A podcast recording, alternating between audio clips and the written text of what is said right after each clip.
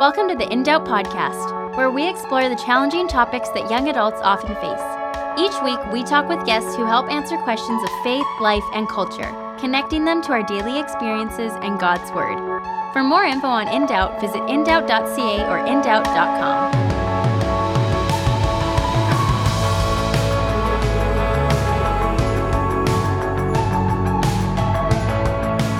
Hey, it's Daniel, and thank you for joining us for another episode of In Doubt. In today's episode, we'll be revisiting an interview that I had with apologist, writer, and researcher Wesley Huff. The question that we'll be discussing today is an age old question, and it's this Can we trust the Bible? Can we read a book that is thousands of years old and trust it to give us guidance, advice, and an accurate history of ancient times? The short answer is yes, but how do we know that? And that's where things get really interesting. So, if you're a lifelong Christian, a skeptic, or someone in between, this conversation on the trustworthiness of the Bible is one that you won't want to miss. Hey, welcome to In Doubt. My name is Daniel Markin, and I'm joined today by a friend of mine whose name is Wesley Huff. Wesley and I actually met recently at the Apologetics Canada conference. Uh, we actually got to see each other and meet each other in the flesh. So, Wesley, good to have you joining us today. Pleasure to be here, Daniel. Why don't you begin? Just tell us a little bit about who you are, where you're from, and uh, what you're doing right now with your time as far as uh, your ministry, but also your education. Yeah, so I live in Toronto in Canada. Uh, I'm out here. I live with my wife and and my son. He's one years old, and we are expecting uh, another baby girl in October. So excited about that. I also work with Power to Change, which is a student ministry and has contact at 60 university and colleges across Canada. And I work for a, an apologetics initiative of Power to Change called Ultimate Questions. And our goal at Ultimate Questions is to provide credible answers uh, to life's ultimate questions in order to point to the one who is the ultimate answer.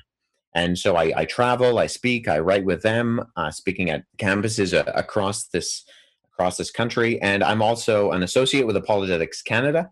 And so uh, occasionally I hop on the AC podcast, uh, do some some stuff with uh, the guys there. And then in terms of my education, I'm currently a full time PhD student at the University of Toronto's Wycliffe College in the area of biblical studies. So I'm I'm partway through that. Uh, just um, trekking along uh, in order to get as much information under my belt so that I can spread it to the masses. And that's part of the reason that we want to have you on is because you are diving right now to like an expertise level on the biblical scriptures. And so could you just share what exactly are like the, the what what you're diving right into because anytime you you slap a PhD on onto the front of your name, it means that you're an expert in something that no one else in the world is an expert on. So, could you share with us a little bit of what consumes your time and what's like the a, as fine point as you can your PhD? Yeah, for all the listeners out there, PhD stands for permanent head damage. So the longer you do it, uh, the more you're doing to yourself. So you know, get, getting there, uh, I I routinely forget things, so I think that's a sign of progress, right? Uh, what I'm studying is the early transmission of the New Testament text. So basically, you go from the first century when these books that you find in in your Bible in the that second half, what we call the New Testament, when they were written, and then the history of how those spread throughout the ancient world, how they were copied and copied and copied and spread all over the place across the known world in the centuries following the time when they were written. So the second, the third, the fourth centuries. And I look into the writing communities that developed these texts. So, who were these individuals? Uh, uh, why, despite the fact that a, a, large majority of them are the lower classes within society, they're largely illiterate communities, they're largely on the fringes in terms of gender dynamics, power dynamics, and economic dynamics, why do they become such prolific copiers of written documents? And actually, uh, eventually, within a, a few decades of the original writings, start to outnumber secular writings or, or non-christian writings throughout the ancient world. So i study these these writing communities within these first few centuries and particularly how the text of what we call the bible was spread throughout the ancient world. And what made you decide to study that specific aspect? Like what was it that made you super interested in that? Yeah you know what? When I really started to journey in my faith, when I started to ask the questions of why I believed what I believed, I started to to come into a question about some of these origin narratives of the Bible. And once I started to solidify those for myself and interact with people of other worldview perspectives, I found that that was a common narrative. It didn't matter who I was talking to, whether they were Muslim or Mormon or atheist, agnostic, Jehovah's Witness time and time again, it seemed to come back to the fact that they would say, you know what, Wes, that sounds great in terms of your your apologetic, your defense, your answer for the Christian worldview that you hold, but you're you're basing all of that on this book, the Bible, on the Christian scriptures, and you can't trust that. All you have is a translation of a translation of a translation. All you have are error written copies you can't even know that what you have is what the original authors wrote. And even then, it's full of all these contradictions. And so I, I, took that objection seriously. I said, you know what? If true, yes, that is a major problem for Christianity because I find my foundation in this guy Jesus. And that guy Jesus, his central story is found in the Bible. And so maybe you could argue that I jumped a, a little too far down that rabbit hole. Uh, but that is what really started to interest me. And the more I studied, the more I just was fascinated with the origins of how these communities started to copy and spread these texts throughout the ancient world. Now, a lot of these discussions you had with Muslim friends and things, did that part of that have to do with your upbringing? And I know this because I know you weren't born in Canada, and I know that you're a missionary kid. Yeah, I was actually I was born uh, at a very young age. I don't know if the listeners can hear that in my voice, but I was in fact born at a very young age. And like most people, my story starts in Pakistan. so I was born in, in, Multan, Pakistan. My parents were missionaries there. Uh, I also spent a, a, portion of my childhood in, in the Middle East, in the country of Jordan. And so, yeah, to a large degree, that that did impact how I I went about this journey. If for no other reason than having this background in living in majority Muslim countries uh, gave me an experience to be able to dialogue specifically with with Muslims, uh, to be able to interact. I, I think uh, in a way that was unique to uh, the the worldview conversations that I was having because I had that background in understanding not only what Islam was, but firsthand experience with being a minority religious position in a, a setting like that. So, so that that did play a big part into it to some degree. But at the exact same time, you know, th- these were questions that I, as someone who was raised in the Christian faith, truly had and was also curious about. Right. Well, why don't we jump in? And I'm going to start you off with a just here's a softball question for you, all right? What is the Bible? Yeah, as much as that's a softball question, I think it's a fascinating question because it's a common question. Uh, and if you go to, uh, you know, we all know that the main arbiter of truth is Google. There's uh, an organization that tracks some of the questions that, that people ask on Google. And in 2019, according to this poll, the second most common theological question asked was, What is the Bible? In fact, according to the study, that question was asked a staggering 1.8 million times per month in 2019.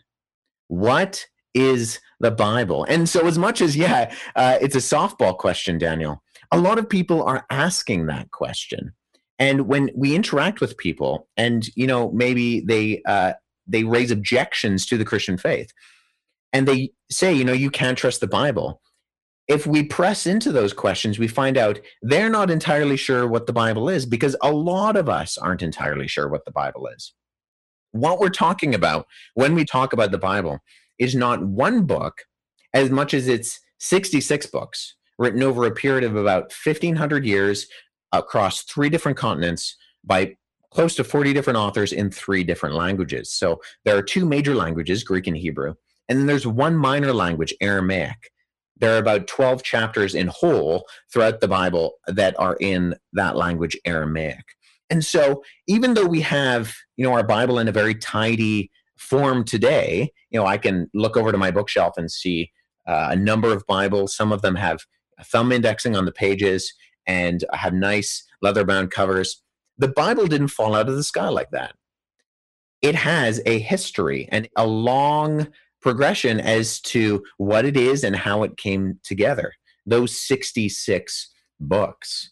And so it spans genres, it spans uh, ideas and concepts. You have poetry, you have history, you have narrative, you have philosophy and biography. There's all sorts of components too. If I can add to that too, Wesley, like a lot of these components, my understanding is in the secular world, it's viewed as a very profound book of poetry. It's viewed as a very profound narrative. It's viewed as quite a profound book of wisdom as well. Like this isn't just some sort of lightweight book. A lot of secular scholars will look at this thing and say, this is quite a piece of work. It's, it's quite formidable as a uh, an ancient document. Yeah, and I mean that's a, that's a good point because if you look at the history, particularly of the modern Western world, its foundational document is the biblical New Testament. I mean, you can read. There's a, a secular historian, Tom Holland. Uh, last year, he came out with this great book called Dominion, and what he does, even as someone who's not a believer, is he tracks through how the Christian worldview and the Bible, being a large component of that, has influenced our modern world. He looks at things uh, like human value, like law, like uh, just some of the things we we presuppose uh, about you know our, our judicial system, uh, about uh, human rights and freedoms, uh, about the way that we operate within the Western world. In fact, he he describes it as um, he uses this this illustration of the when Chernobyl when that nuclear reactor exploded for weeks afterwards, people were walking around and breathing in all of this radioactive material, and they didn't even know it for weeks on end. And he says, we're breathing in the impact of the Judeo Christian worldview and the influence of the Bible. And we often don't even know that that's what it's doing. So the Bible is a profound, like you said, uh, book in terms of the way that it impacts the world around us. Yeah.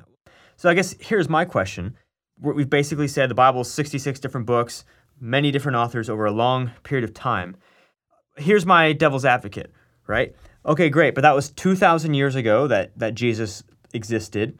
And then you explained that a lot of those writings were accumulated over 1,500 years, right? So this is an old, old document. To what extent can we actually trust this Bible? And then to what extent is the Bible just kind of also kind of made up, right? Is this 100% trustworthiness or is it like 50% you know some of it's actual historical stuff right? You can find goliath's town things like that. Find his town of gath. But can we trust this bible? Yeah so I, I think it depends on what we mean when we use the word trust. And so a formal definition of trust is simply a firm belief in the reliability truth ability or strength of someone or something. And so if we back up and we look at you know how do we how do we establish a a firm belief in the reliability the truthfulness and uh, the confidence that we have within uh, scripture? And i'm going to be using those two words interchangeably. The, the word bible uh, isn't necessarily a biblical word as much as the word scripture is a scriptural word if that makes any sense. But what i mean when i talk about the bible or scripture is the 66 books of what we hold as the the bible. So one of the ways that we can answer this question is by asking how do we know that what we have is what the original authors wrote? Because, like you said, we have a long span of time 2,000 years in between us today and what the original authors wrote.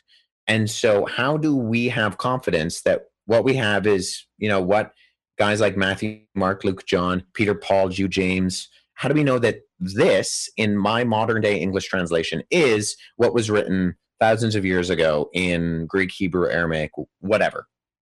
Well, I think one of the profound ways that we can know that is because of exactly what my area of expertise focuses on is the transmission of these documents So, very quickly and early on, Christians copied these books, these documents, and spread them throughout the ancient world because they wanted that message to get out. And there were two side effects of that. First, Christianity went everywhere really quickly. And second, what that meant is that you had copies of, say, the Gospel of John or the Epistle to the Romans or, you know, the, the letter of Jude in North Africa and in Asia and in parts of Europe, uh, as far as uh, Britain, within decades. And so not only did that create converts to Christianity all over the ancient world, but what it meant is that copies started to pop up all over the place. And we take that for granted too, Wesley, because we just think, well, nowadays you just you post a tweet, right? Everyone can see it around the world. You can post an article, everyone sees it instantaneously. But in the ancient world, people are walking everywhere. So to, to make that trek for some people to to go all the way to to England, right? If you're sharing that message, there's a good chance you're not coming back because of the type of journey it is. Yeah, that's correct. Yeah, and so you have you know you have these documents spread all over the place and the side effects of, of that is that between the first and fourth centuries you have hundreds if not thousands of copies of the bible spread over the ancient world and this number only grows as Christianity is decriminalized at the beginning of the fourth century. But what that means is that no single person or group could have ever controlled the text at any one single point in time because it was too spread out. So any accusation of, you know, this guy or this group or, uh, you know, this, the shadow agency uh, inserting doctrines into the Bible and adding the divinity of Christ or taking out, uh, you know, pantheism or something like that from the Bible is impossible because you had copies of these books in uh, North Africa and you had copies in parts of Asia and you had copies throughout the Middle East and Europe and and so that disallowed any one single group or person to control the text. Yeah, you'd have to track down every single copy and make sure it's destroyed or changed which yeah. Yeah you're right. That would be an impossible task. Yeah and then the second side effect of that is that now you have a whole lot of copies and so what we are able to do now is we are able to look at all of those copies and compare them because here's the reality of any handwritten anything anytime you handwrite and copy something you're going to make a mistake it's just going to happen especially when you're copying whole books. Now, we type things now. And so some of that sort of copyist error is lost. But even typing, I mean, I I try to record quotes all the time. And sometimes uh, I, you know, I I make typist errors. Uh, I'm notorious for writing the as T E H, or you know, um, writing form instead of from. I do those things just naturally. Those are typist errors, and that's even worse when you're hand copying things. And so what happens is that no two manuscripts agree exactly in every letter just because you make mistakes. Now, the benefit of have, having more is that you can compare them. And the more you compare, the easier it is to see where the mistakes creep in, especially if you have copies from a long period of time. And we're talking the second century to the 16th century with the invention of the printing press. We have handwritten copies of the Bible, thousands of, tens of thousands of them.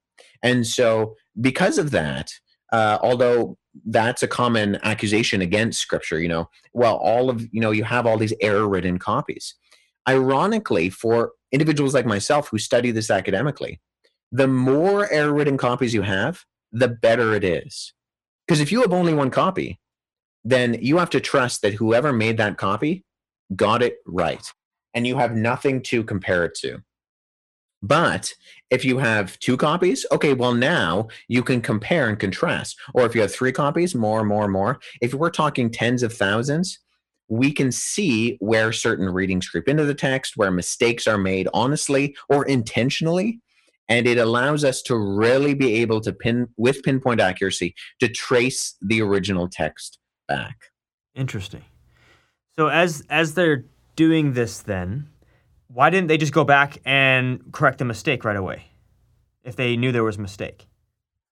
So a lot of the time, uh, they didn't know there was a mistake. So uh, l- let me give you uh, a couple of examples uh, of these because there are all sorts of different types of what are called textual variances. So differences within the manuscript tradition, and um, uh, a lot of these are done. You know, they're very honest mistakes. A, a simple explanation of one would be spelling differences. There was no standardization of spelling in Greek up until a certain point in time. In fact, that was true for English for a long time. There was no standardization until you had documents like dictionaries that started to come out. And so you could spell, say, the word problem with uh, two B's or two M's or one M uh, or what have you. Uh, but at the end of the day, you know that that word is problem if you read it, even if it has two B's or one B if you're a native English speaker, you can figure that out. But then there are other ones that uh, are a little bit different. So there's there's one that you can actually find by looking at different English translations. Because if you open to First John 3 1 in a King James version of the Bible, it will say this Behold, what manner of love the Father hath bestowed upon us, that we should be called the sons of God. Therefore, the world knoweth us not, because it knew him not. Now, if you open a modern New International Version, an NIV, at that exact same passage, it will say this See how great a love the Father has bestowed on us, that we would be called children of God. And such we are. For this reason, the world does not know us because it did not know him. Now, there's a difference between those two. It's subtle. You may not even have picked up on it, but it is the phrase, and such we are.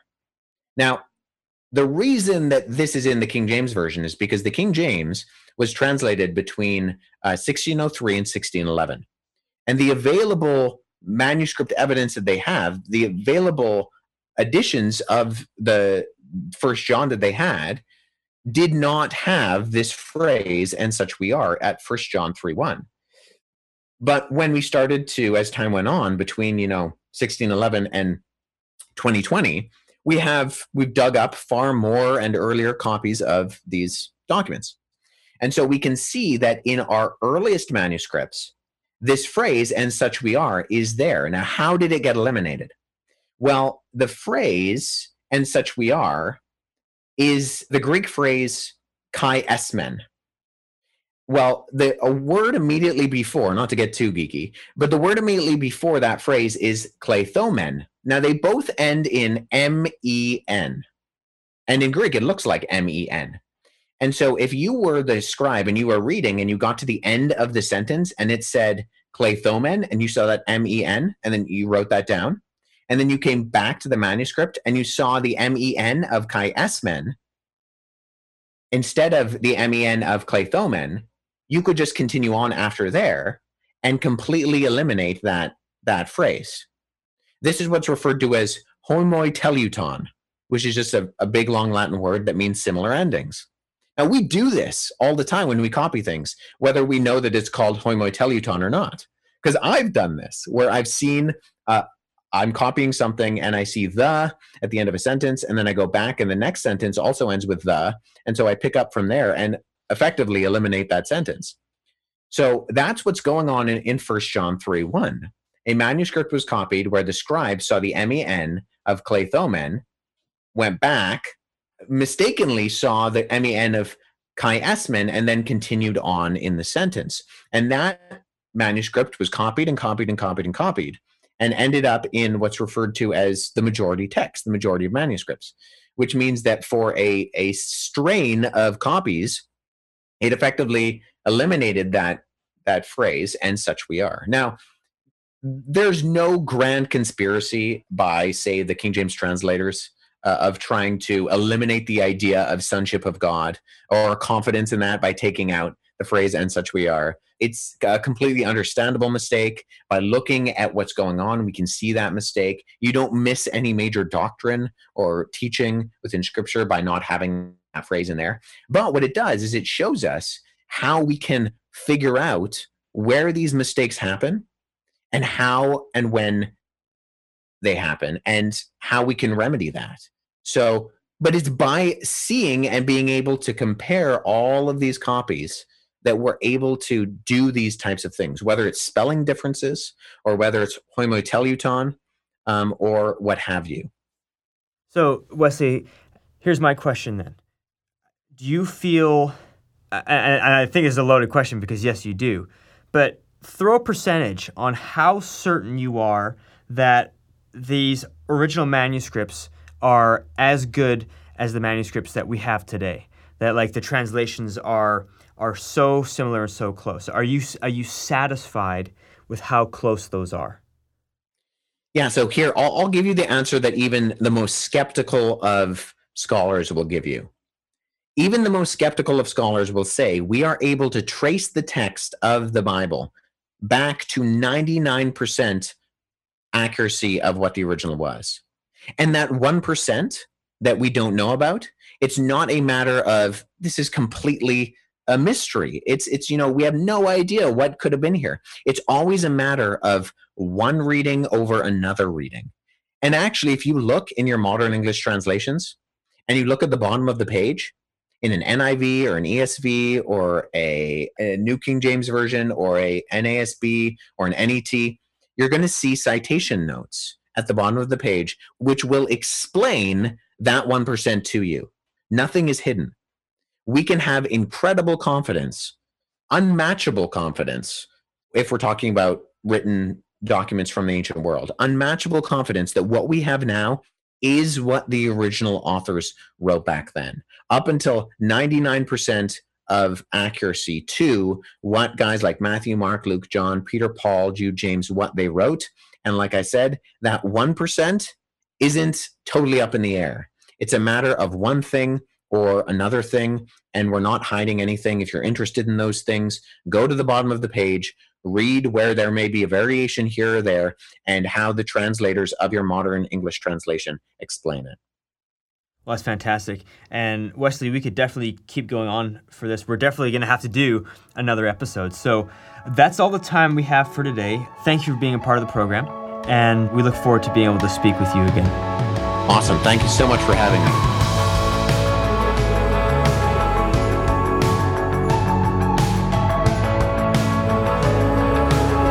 Thanks so much for listening. If you want to hear more, subscribe on iTunes or Spotify, or visit us online at indoubt.ca or indoubt.com. We're also on social media, so make sure to follow us on Instagram, Facebook, and Twitter.